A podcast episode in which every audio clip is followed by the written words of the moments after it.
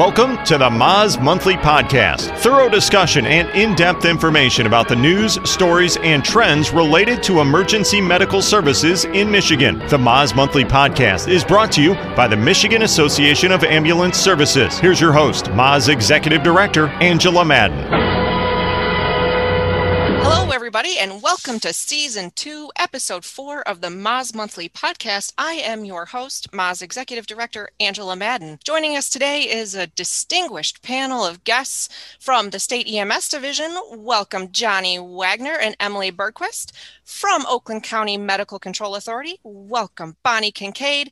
And guest hosting with me today, the illustrious Director of Operations and all things Life EMS Ambulance, Craig Dodge. Hi, everybody. How are you today? Very well. Very well. Very Thanks good. for asking. Doing good. Well, Glad to be here. We are extremely grateful for you guys to take some time out of your afternoon to record today's podcast episode with us to talk about a very important topic in EMS, not just here in our state, but nationally as well. And that topic today is data. As we have learned, as MAAS has learned, data is extremely important from the reimbursement perspective, from the patient care perspective, and just from the overall licensure perspective as it relates to the number of crew members we have out on our roads today. So, Craig and I have put together a couple of questions for each of you to really talk about the broad based strokes that data plays and the importance that data plays in EMS. So, Craig, I'm going to let you take a swing at the first question. Okay, probably for Johnny or maybe Emily. This first question, um, I know because I've been in my position here at Life EMS for several years. In, in fact, I believe probably longer than you all have been in your current position. So I might be predating some of this. But give us an overview of the history of MI-EMSIS. Now, I recall it was in July of 2008 that we transitioned our Kalamazoo operation onto uh, MI-EMSIS or onto EPCR at that time. And then we, we kind of rolled out the rest of our company over the next several months. Can you give us uh, kind of an overview of MI-EMSIS and what has happened since that time? I can take a stab at that. Craig, I was a part of that electronic rollout of the Kalamazoo division way back when. Oh, I did not know that. Yeah, coming from the uh, Kalamazoo office. Been in healthcare since 2000. So I grew up in the Kalamazoo system, and the electronic awesome. documentation tool you're speaking of is Mermaid. Right. I right. believe. Yeah. So we came off paper onto that platform uh, in attempts to start collecting data. Yep.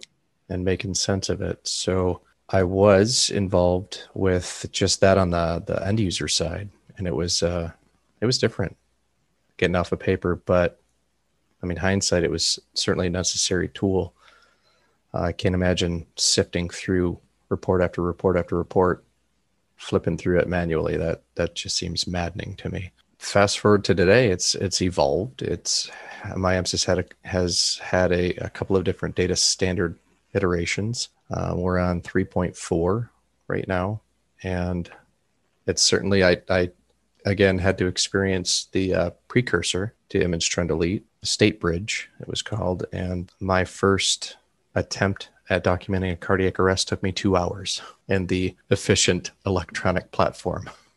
So again, realizing now how very important the data is and having the the standardizations that it does, we're in a much better place now fast forward to, to today and, and having the 3.4 data set. Emily, is there any uh, color commentary you'd like to fill in there? I think that it's important to realize that MI-EMSIS and the national EMS data system as well is an evolution. It's, I think we all have to realize that your first idea is not always the best idea, and there are going to be changes as we move through. And as much as people in EMS don't like change. For perspective, I did work full time for an ambulance for oh, 17 years full time and then a few years part time. Even after I came into this office, I do. I also am old enough to have experienced the transition from paper to electronic charting and all of the. I don't even want to think about how many extra time extra time people spent trying to figure out how to do it, etc. But right now we sit in 3.4. It's better than we were. 2.2 was a tough system. It was not intuitive. It was not especially accurate, and there were pretty significant issues. 3.4 is not perfect. Um, moving into the next couple of years, we'll be moving into 3.5. It will also not be perfect. But the idea is, is we are all growing together as a system to get our data better, more accurate, and more valuable as we continue to grow. Yeah, and I can really concur with all of that because uh, we we struggled here at Life EMS Ambulance with the the prior product before 3.4. Uh, we even had medics that were losing PCRs. They would be halfway or all the way through a PCR, and it would just disappear somewhere into the Ethernet. And uh, the 3.4 product seems to be much much more stable we we are not losing PCRs, and it seems like the overall quality of the data has improved quite a bit. Emily, can you can you tell us about uh, what are some of the challenges that are going on right now? I know there are still some challenges that uh, the state is facing with MI-EMSIS. So, what are the challenges and the big issues right now? So I think a few challenges are one, there are few of us and many people using the system.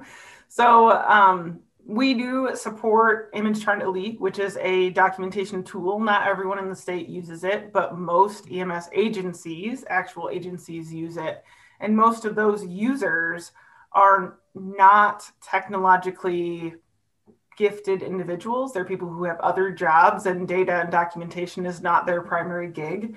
So I think part, I think one of our greatest struggles is how do we best support those people because their data is also still valuable. How do we manage to make our documentation tool that we're providing better? And I mean, we've learned even in the last couple of weeks working on this in the background you know, primary impression, for example, a volunteer person documenting a medical first responder report probably doesn't need 900 primary impressions to choose from. And that is our responsibility to clean up. So that's one of the things that we sit with is how do we support the people who are putting into the system? How do we support the system itself? How do we make sure what we're providing is the best thing that we can? while also still assessing the quality that's in the system. And so, really, in our office, there's only really three of us that have any sort of capability in the data system. That's Kevin, our data manager, Johnny, and myself. And Johnny had the privilege or curse of starting in our office while Kevin was on a medical leave. and so we kind of learned side by side a system that neither one of us really knew. I was a paramedic and an operations supervisor, but certainly not someone who knew a lot about the backside of data until we came into this office.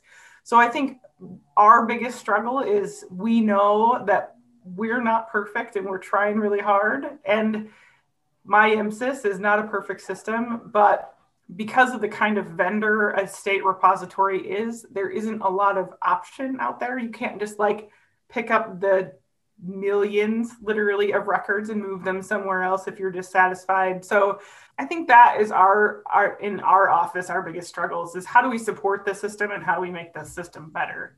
How are you doing with getting agencies onto the system? The the last I understood, I thought pretty much all of the transporting agencies in the state were on board, but you still had some MFR agencies that are not even on the system. Is that still true? Um, no. Go ahead, Johnny. You can. yeah, they're they're all on board. Um, Good. Okay. All, all, 810 licensed EMS agencies use the system, or okay. either either use the system directly or the documentation tool. Uh, one of the 18 software vendors maps back to us, so every agency submits. Awesome. And what would you say is the overall quality of the data that you're getting now? Hard to quantify. It's certainly much better than it used to be. As Emily mentioned, the, the 2.2 um, data was kind of messy. The 3.4 is is certainly more standardized than the 2.2 and, and moving we're in-house and partnering with the data subcommittee making this particular standard set better as she as Emily said, we have piles of, of primary impressions. We've scrolled through um, lookup lists for medications, for procedures, just trying to streamline kind of the 80 20 rule and, and get, get the most people speaking the same language that we can. And that makes the data better. Better so the data, data. Go ahead. So the data collected by caregivers on the road through an EPCR, it can be, and I could see how it could be extremely valuable for public health officials, policymakers, yourselves within the EMS division, other healthcare providers, et cetera. Bonnie, how valuable is this data to you as the executive director of a medical control authority? And what types of uses are you seeing it used for? It's extraordinarily critically valuable. We can't survive without it because we can't move our system forward without it. That's probably the most important takeaway. We have always, since I started in 1996, we've always valued data, and it used to be in a written run report, eh? And then we kind of started moving toward should we uh, try to te- get tech savvy and, and do different things with it? And we struggled and struggled, but and it was very labor intensive. To even do one study or two studies a year it was so labor intensive with 50 some agencies in oakland county. So when it went to electronic i mean i had my pros and cons about it but it is incredibly critically invaluable. And again moving our system forward understanding protocol evolution that's critical for it and then lately we've been going out to our agencies and asking answering questions of why should they be putting in all those runs? Our you know of course in protocol it's every time you are called for service if it's not a fire suppression call. And that's how we sort of define it. And they're like well we just went and did you know uh, put grandma back in bed and we didn't do any assessment. I said did you ask her if she was okay? You did an assessment and just that realization to some of our providers is amazing, and how valuable it is for them to have that data so that when they can show all the lift assits that they did, which are really medicals, they can go back to their township or city and say, We need support. We need more people hired. We need more X. We need more Y. And I think from a medical control authority standpoint, those are the most critical pieces. Bonnie, I'm gonna I'm gonna stay with you for a little bit right here. I've heard some rumblings that maybe it's not so much now, but the reports are just not reliable. The data is not reliable. Is this a documentation problem? Is this a data element problem, or are we just siphoning through some rumors right now? So it's probably a little bit of both. So on the data committee, that's our committee to try to work through validating. And as John and Emily so eloquently put it, what we're in now, this version is so much better than what it used to be. So much better. I mean, like miles difference. Uh, so we are getting much more cleaner, validated data. We're working through some issues with software vendors, which is a milestone to be able to get through. Uh, and then, is you know, in the outcome, now we can actually look and say, okay, what are actual education issues with documentation do we need to get out there? And this is our year in RMCA to do education. It's all documentation, the year of documentation. Emily knows this very well. She's been so supportive and helpful for us to create this education. And we're kind of rolling out this year to see how it takes. And we're going out and we're actually getting into the agencies and talking to providers about it and why it's so important on so many different levels.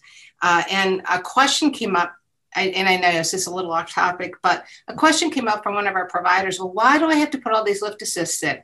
Well, let's say you have a frequent flyer and she needs or he needs some kind of resources that you can't get that person.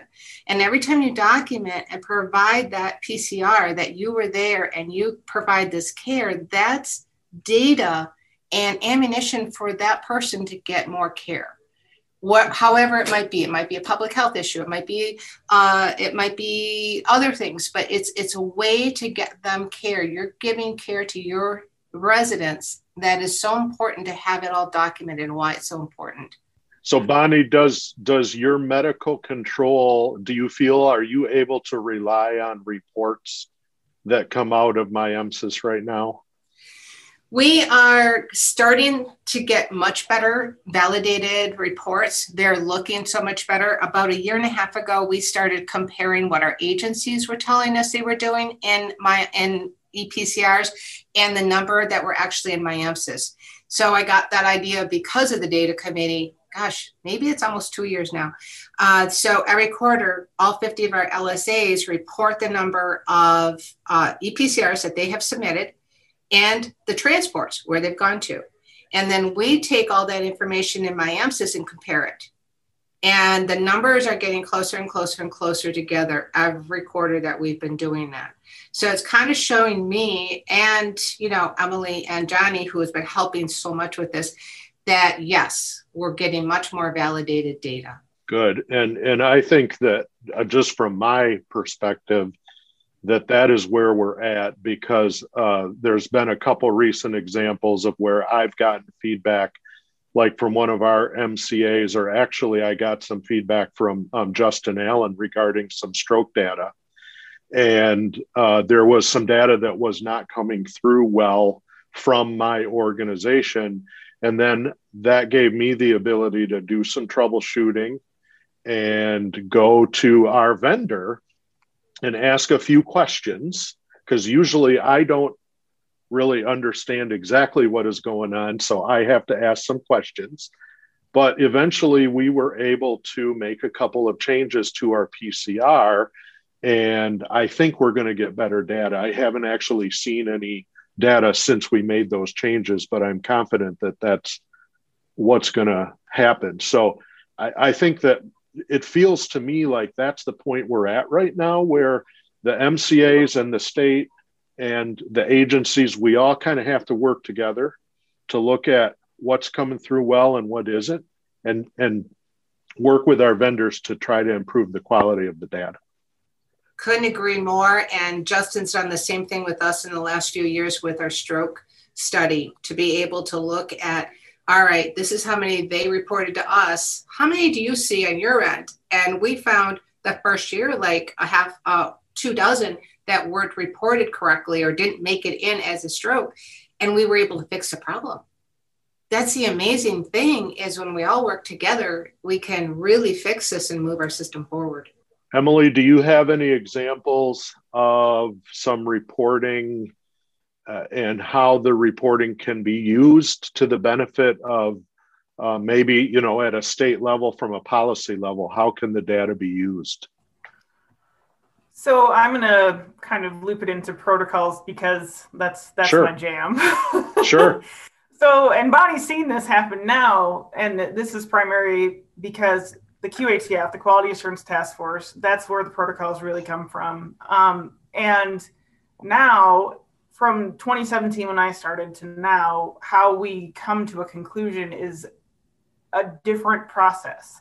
So someone will bring this is a new one that just happened last month BLS units carrying Zofran, which as a paramedic you were like, what? Like, but think about it. ODT Zofran, for those of you who aren't clinical, it's a pretty benign medication, but it was like the best invention ever. It really saved a lot of um, ambulances from being vomited upon. So it really was a great thing. So what happened was is we went and in real time were able to go pull data, look and see how much Zofran was being administered, look and see if people were documenting complications and how often those complications were happening across the state. In within a couple of minutes, we had the answer of Zofran's being given a whole awful lot. Really, honestly, it's in the it's in the top three medications that we give, and it is getting there are literally no complications. And when I first started in 2017, the data tools that we had, there was no way we would have been able to do that in real time. That it would have been completely unheard of. So when people, paramedics specifically, why does the state want to take that away? Why do they want to give it to us? Why, you know, what what's the story? We are really using people's actual documentation to decide whether or not to continue a given treatment path, to add something new. All of that is being monitored all of the time so that we have a good idea of what's actually helping or what might be hindering it, kind of the whole process and that includes like timing is you know is there a specific medication that's we're giving to patients and then it's taking longer you're spending more time on scene you're less able to turn around? There's all sorts of different things that you can look at now that we could we couldn't look at it before because honestly 2.2 was such a jumbled mess that most of the time we couldn't understand it. So because 3.4 is vastly more accurate, we can look at it and go, okay, we have 100,000 records where this happened and it happened safely 99,000 times of those 100,000. That's really good. And we should continue moving forward with it. Emily, can you talk about biospatial? That is something that is newer. And I know on the data committee that uh, you guys talk about that quite a bit. So uh, explain to our listeners what biospatial is and how that is being used. So, biospatial um, is newer in the office than I am. It's an interesting thing. They came and presented to us the first time they came. It was one of those things that we thought this cannot possibly be real. It is too good to be true. And there's going to be some other shoe. And, you know, it's been three years now, and we've been waiting for the other shoe to drop, and they have yet it is yet to happen. I do joke around with them on the regular that someday they're going to fall from their pedestal and it's going to be a really, really long fall. But what it is, it's a data platform that's web based that can be um, accessed from any tool. It's mobile friendly, etc. Um, that takes all of, well, not all, most of our data from MI-EMSIS, puts it into this platform, and then creates analytical tools around that um, data. So it will create graphs. You can export um, pretty large amounts of data in real time. You can monitor agency to agency. You can benchmark different things, um, all kind of in a friendly, more understandable platform. And what I really like about biospatial for actually agencies specifically is for people who are not data people, people who are not going to take an Excel file and create pivot tables and calculate statistics and all of that stuff. Biospatial is the place you want to be. You do not want to be in MI-EMSIS digging around in the actual codes and numbers and trying to create a report because you can do that wrong. One, creating a report is difficult and it uses a lot of logic. And I don't mean like common sense logic, I mean like actual logic, where biospatial already has that built in for you. So it has syndromes in the system. So if I say I want to look at cardiac arrest patients, I click one thing and it shows me all the cardiac arrest patients. If I want to see COVID-19, we use it, we I use it probably five times a day for COVID-19 these days, but there's a COVID 19 syndrome that we worked to build with with biospatial that if you ever look at it it's amazing because it is predictive. Ems we don't have testing right? We're going into people's houses before they've tested positive for coronavirus and our curve is just ahead of the testing curve which should make sense to anyone who understands ems like we are able because this tool is so real time and so accurate you can actually see these things. And that's what it was built to do. It was built to do a biosurveillance function for the federal government and they've just kind of built it out. And so we use it all of the time for bunches bunches of different things. And if you are an agency and you are not utilizing this tool i'm sorry i'm going to snake oil sale as uh, dr fales always says um, you should be reaching out to our office so we can show it to you.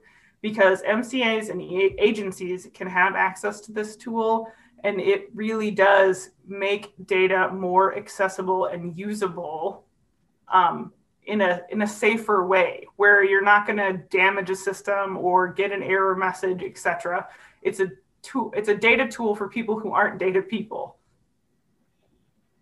the data that is coming out of biospatial is is actually MI-EMSIS data. Is correct. that correct? Yep. Mm-hmm. So it it's the same. Have, yep. Yep. It's same, the same data. Mm-hmm. But yep. de-identified. Yep. Okay. So agencies and MCAs should be using biospatial because it's to their advantage to be doing so.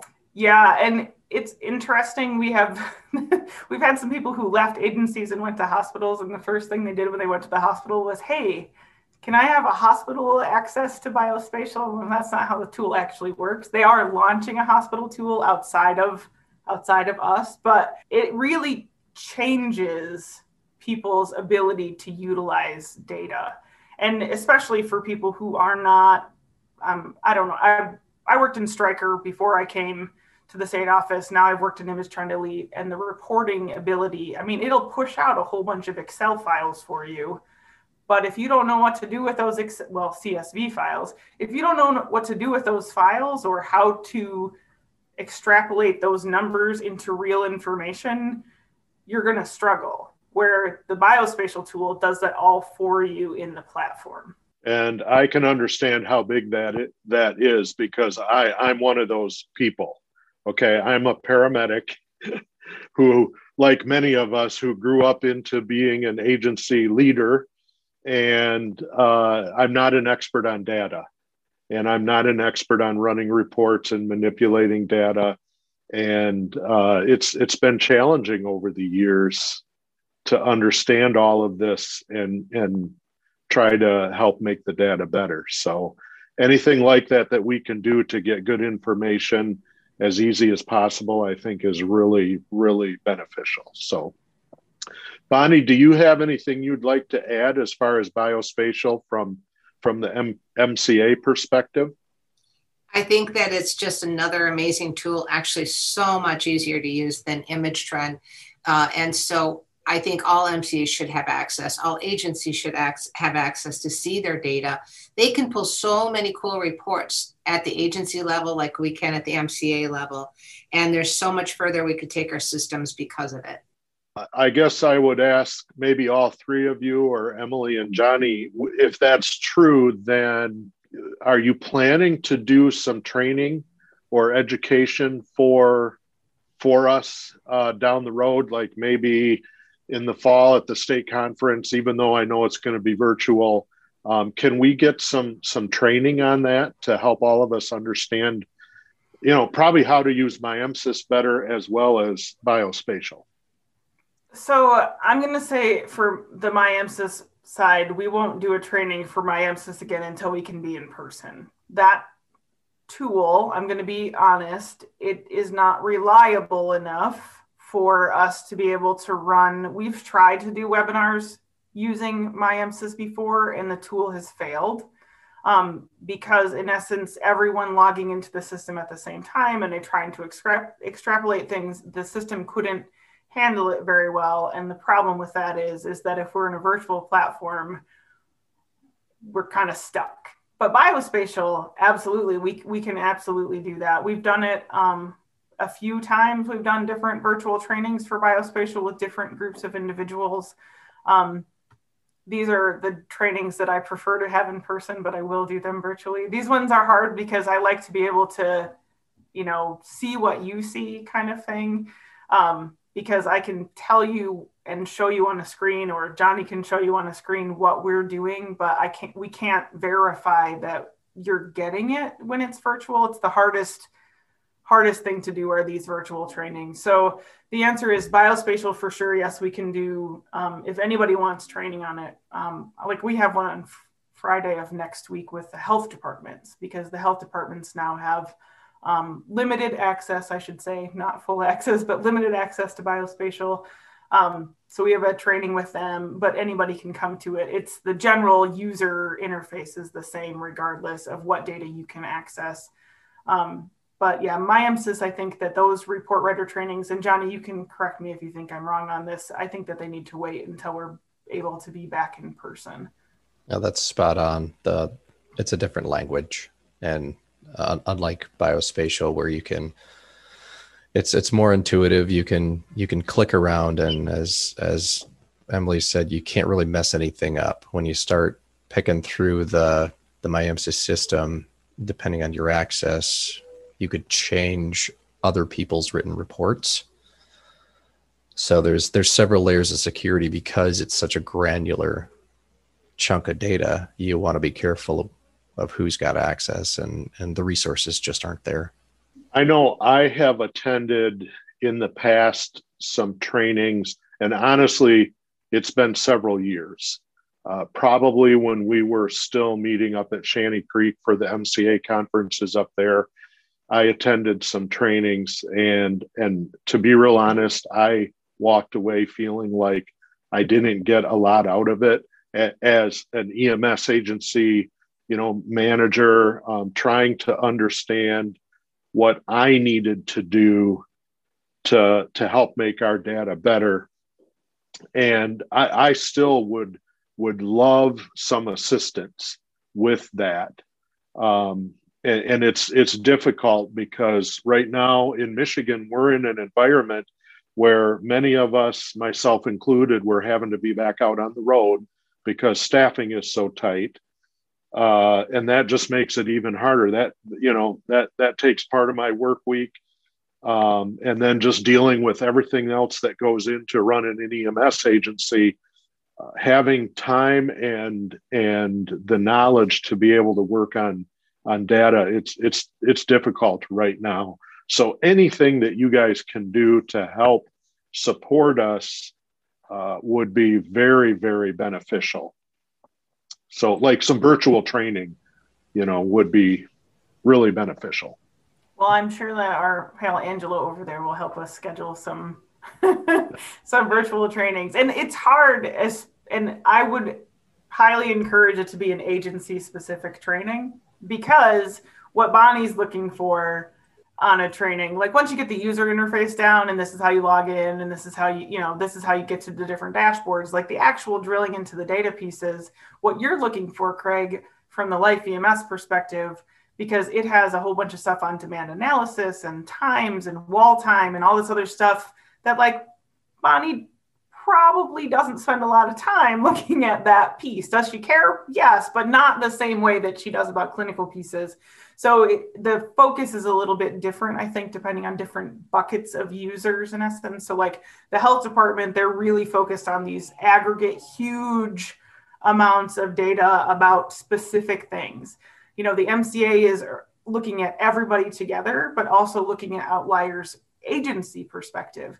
And then an agency is looking at your whole system, but also are there outliers inside your system that are creating issues whether it be because something's coming from your software that way or because a person is creating some sort of issue. So it's like everybody looks at it from a little bit of a different perspective. So an agency specific biospatial training, we have not, I don't think, done one that's really agency driven. We've done a couple of MCA ones and stuff like that, but we haven't done one specifically around agencies. And I would actually invite biospatials to come and help with that one because the agency tools I haven't dug into a whole lot because again it's just not not the place i spend most of my time anymore. So craig just tiptoed on the number of provider issue the as we here at MAAS have defined crisis that we are facing here right. not just statewide but nationally as well. I'm going to throw a hard curveball at you right now NEMSIS, i think has johnny correct me if i'm wrong 430 data elements. I realize we don't i don't think we include all of those but the whole point is a collaborative data set that is based on the point of care how is it that we collect quality data while realizing that our practitioners are concerned about time on call making sure they make it to the next one because they're backed up back to back to back and they're working really, really hard. So, your question is how do we maintain a level of proficiency? How do we maintain the level and quality of data that we're getting uh, through the EPCR when we are in absolute crisis mode with the number of practitioners we have out there and the amount of work they're they're having to do specifically on patient care, let alone the reporting piece? how did we used to do it on paper? I mean, you could you can backdate and and call after call after call after call. Back in the, the paper days, you can have notes scribbled down, but then you still have to remember the the specifics of, of the call before you you know turn in your your paperwork at the end of the shift. So it's it's really no different. You can't change. I'll push back right there. I think our practitioners are different right now, and they are highly motivated and used to using an electronic device. I think I think we're diff- dealing with a completely different subset of individuals, of people, of humans, as Emily likes to call them. The the I get in trouble calling them providers. the distinction, the only distinction I was trying to make was it's it's no different between paper documentation tool and the electronic documentation tool. You're still a human running a call and documenting the call, whether it be on paper or be electronically. And I been through it through the system. Uh, once you're more familiar with the platform, it, it does become easier and it helps guide your thought process through the call, I think. So we're still human beings entering pieces of information into a computer instead of writing them down on a piece of paper. But if it's not written down or typed in, then the old adage, if if it wasn't written down, it never happened. So creating the environment to contain that information and then to make it mean something to every provider has been the challenge since day one. As we move on, it's only going to get better. Fair point. Emily? So I'm going to kind of pigtail off of what Johnny said and take it to the point of, and this is not saying that people are not doing this, but I think that we could be better at making our documentation tools better and more efficient. So, from the perspective of I documented electronically for, uh, let's see, 11 years. Um, and watching the data system, the first system was terrible. Um, the most recent system was not fantastic, but it's getting better and this is hard also, Craig, because you're already being pulled in 47 directions as leadership. But we can make the documentation tools more efficient for them to make it more intuitive for their documentation. So, for example, you set up rules, and this is something we're not doing a very good job of in our state. And I can, uh, from our documentation in Elite, we're not doing a very good job of using the rules that are exist and are available to create a PCR, a standard form that when I pick primary impression of stroke, it highlights the things that I need to fill out for stroke. So I get drawn to those things. And most documentation tools, I can't say all because I don't know all of them, most of them will help providers do that if the rules are set up on the backside, which kind of pushes a workload that's already terrible on a different people. But i think that that will actually help. If the documentation doesn't feel like i'm digging around trying to find something it will be better and I know, for example, that Elite isn't great because when we were working on Stroke Project, I tried to find where to put in a Cincinnati stroke scale and I couldn't find it. Well, I shouldn't have to struggle as someone who's documented electronically for more than a decade to struggle in a tool to find where something that is so important should go. I knew I needed to put it in there. I was looking for it and I had a hard time finding it. So it's on us in our office and hopefully maybe someday when coronavirus is not taking up so much of our time, we'll be able to do that and create these kinds of rules. But that same goes with each agency working with every vendor that they're with and saying, these are the things that will help our people, our humans, do a better job, but also feel like it's easier, like together. And Emily, I want to go back to a suggestion you made a few minutes ago about doing agency specific training about biospatial, which um, I'll take you up on that, by the way. Okay. We'll, we'll be the first to sign up. But my suggestion to all of you is I think what would be a great way to go about this would be to do vendor specific gatherings um, where you get users such as like like let's say Stryker HealthEMS, um, get the users of Stryker HealthEMS together in a room with you guys, or okay, maybe a virtual room, and with Stryker there, so that we could all work together uh, and talk about the problems, the issues, the questions, and the solutions. I think that we would all collectively um, benefit from that. but I know that some of the challenges are vendor specific. And I think that that would be a great place for us to start. We're actually in, in process of creating not necessarily with our involvement, Craig, but with the agencies that use vendors trying to trying to pair people up. I mean, just like you said, it would be nice if you could sit in a, a room, virtual room with other Stryker users and there might be experts, so to speak, and, and folks that are having some challenges that are new to the system. Right. And we're all on the same team. You can just help each other out. Yeah, it was like you had a spy in our office. Yeah. we're already talking about it, brother.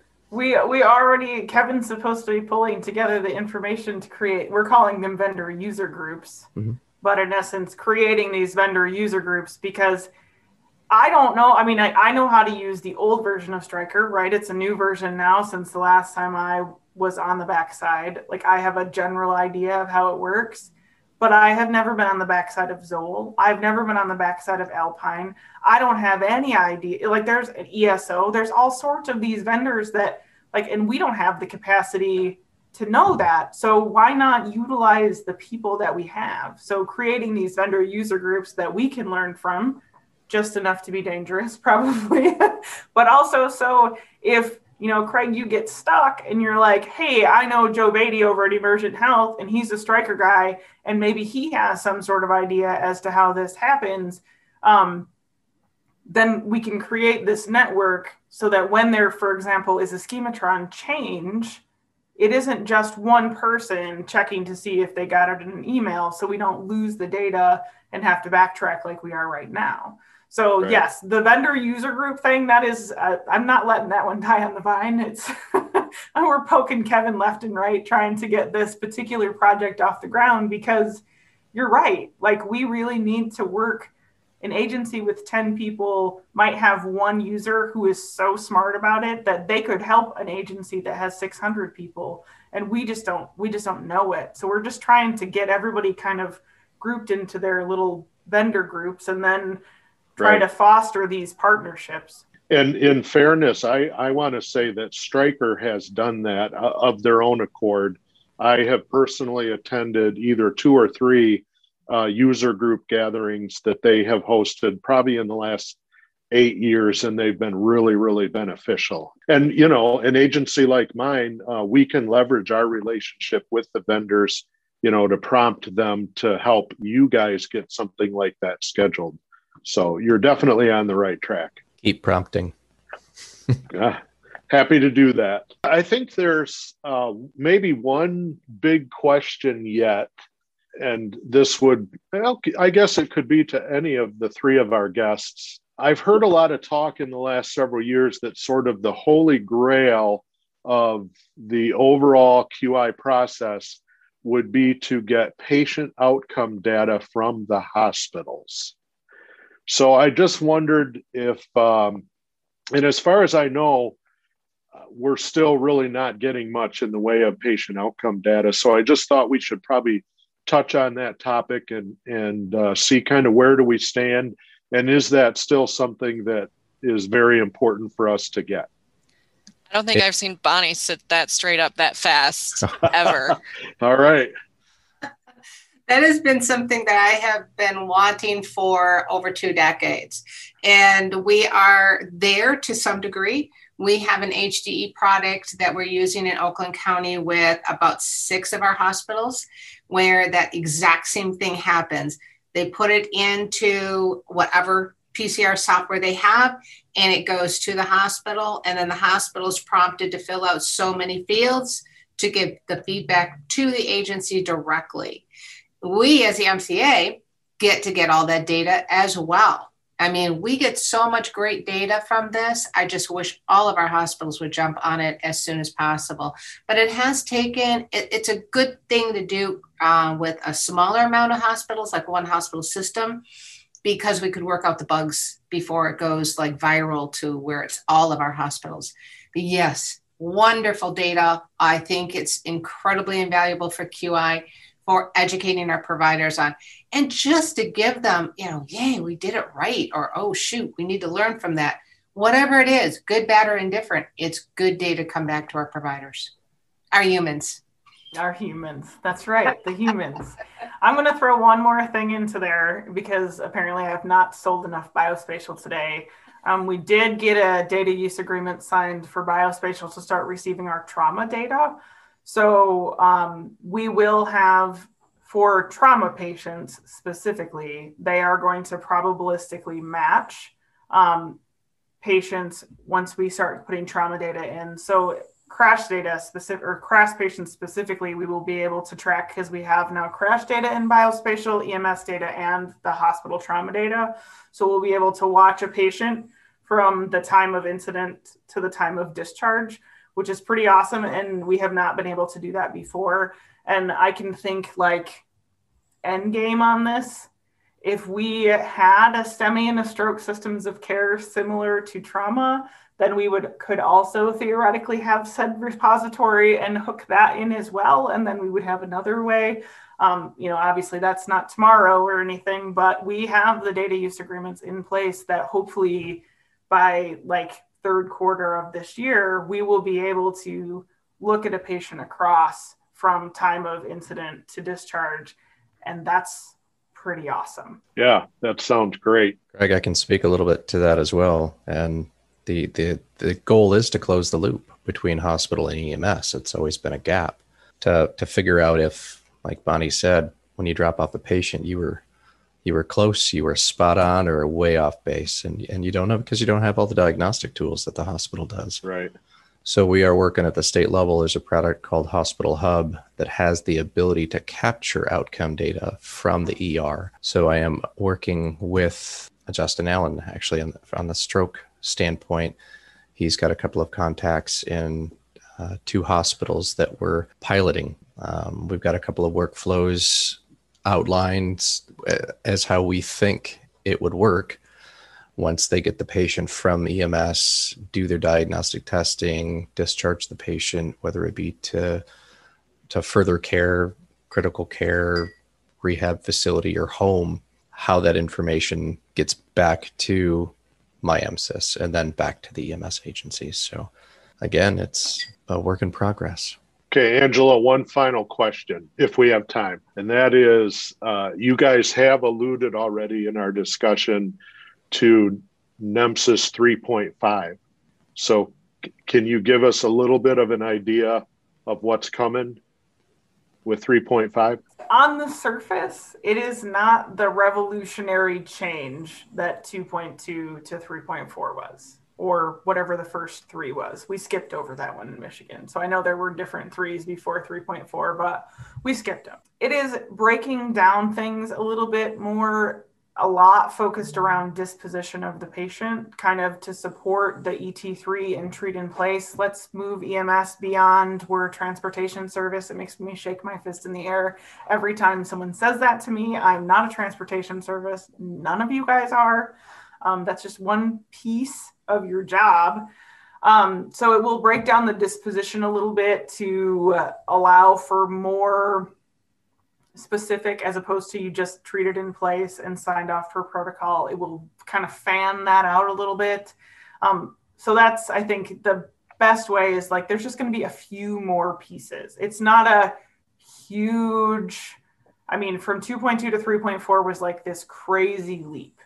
Do I think that the transition will go smoothly? No, because I'm a cynic at heart. I'm a paramedic, right? It's always going to go poorly. That's the way that it works. It's going to we're going to crash and burn, but that's okay. We'll get there. But the good thing for people to know is that it is not going to be a huge leap for the people putting the data into the system.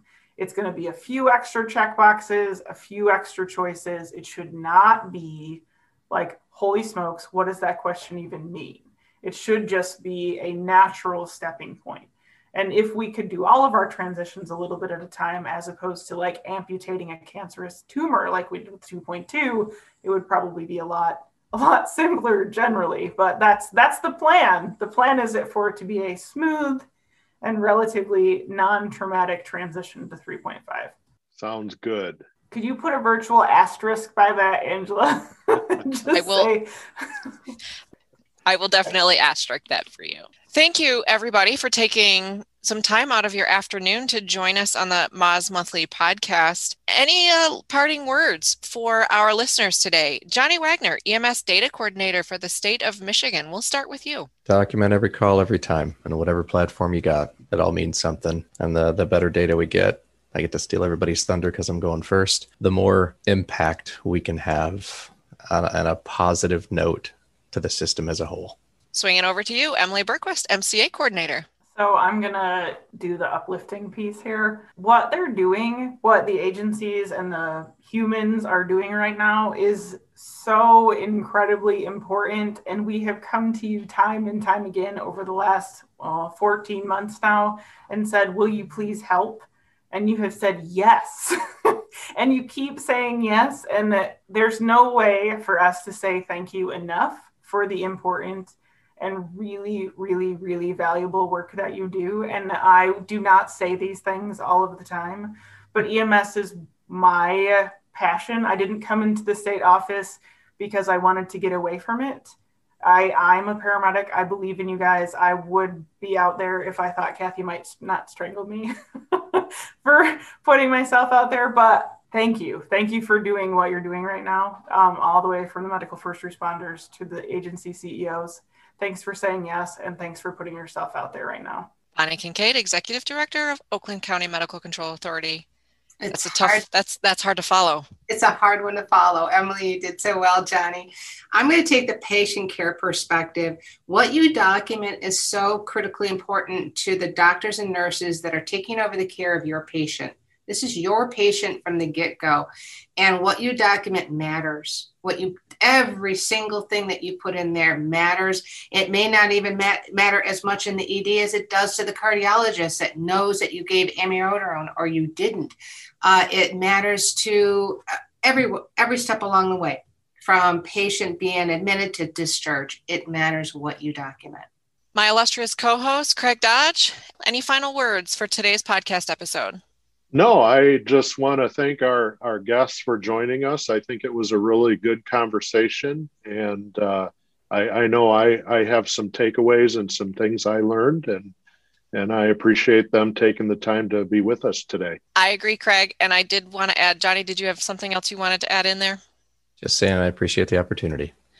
Excellent. We too, like Emily said, appreciate all of the uh, humans that are out on the road 24 7, 365, but right back at all of you who are doing the hard work um, in the office behind the scenes. You, you really do a lot of supporting work for our agencies, for our providers, for our humans, um, and for our everyday heroes working out there on the front lines. So thank you. Thank you for joining us today on the MAAS Monthly Podcast. Have a great day, everyone. Thank you very much. Thank you for listening to today's episode of the MAAS Monthly Podcast, the go to source for information about Michigan's EMS system. Be sure to visit miambulance.org slash podcast to join the conversation and access other important information from the Michigan Association of Ambulance Services.